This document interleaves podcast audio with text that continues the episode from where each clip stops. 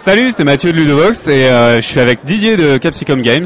Et alors, euh, comment ça va Didier en ce deuxième jour de festival, premier, deuxième, je sais plus, euh, ça passe trop vite. Non, alors je crois que c'est le deuxième jour de festival. J'ai plus, j'ai, je n'ai que deux cernes, voilà. Donc le deuxième et ça se passe très bien. Ouais, ouais, très très bien. Je suis très content. Donc alors, cette année, vous présentez pas de nouveautés, vous présentez toujours Fleet Commander qui est sorti à Essen et Speakeasy, donc avec ce thème de prohibition qui est vachement chouette. Et, euh, et euh, donc vous avez beaucoup de beaucoup de visites grâce à la super table lumineuse de, de Fleet Commander. Et euh, est-ce que euh, chez Capsicum vous avez des plans sur la comète euh, pour des choses après? Est-ce que tu peux nous en dire plus en fait? Oui, bien sûr. Euh, alors c'est vrai que là, c'est bon. Essen, c'était il y a trois mois.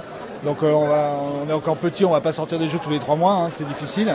Par contre, on, en a, on a bien trois nouveaux projets pour cette année qui vont sortir avant la fin de l'année.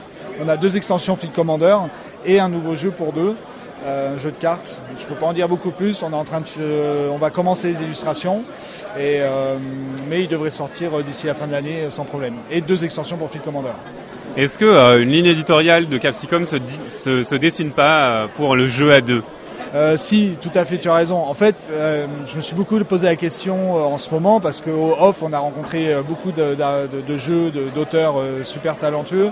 Il y a, trois, quatre jeux où vraiment ça gratte, on a envie de les faire. Et euh, finalement, bon, comme on est petit, on a une petite capacité, donc on va pas pouvoir tout faire. Il va falloir faire des choix. Et pour faire des choix, le plus simple, c'est d'avoir une ligne éditoriale. Et, euh, et puis ça permet aussi d'avoir une forme de cohérence, etc. Et, euh, et du coup, ça se dessine tout doucement. Alors, bien sûr, il y a Fleet Commander qui a un univers très fort, qui a un jeu très fort, etc.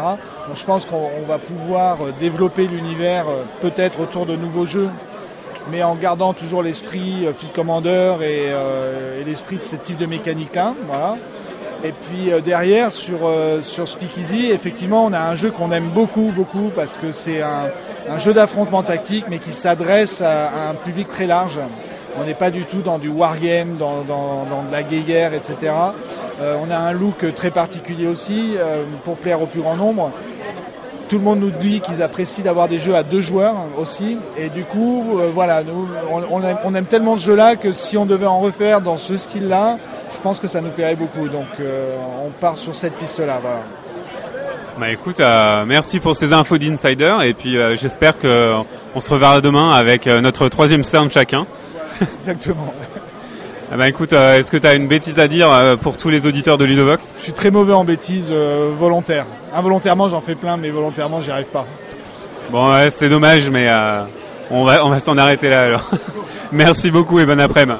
Merci à toi et bon salon. Merci. À la, à la prochaine sur Ludovox.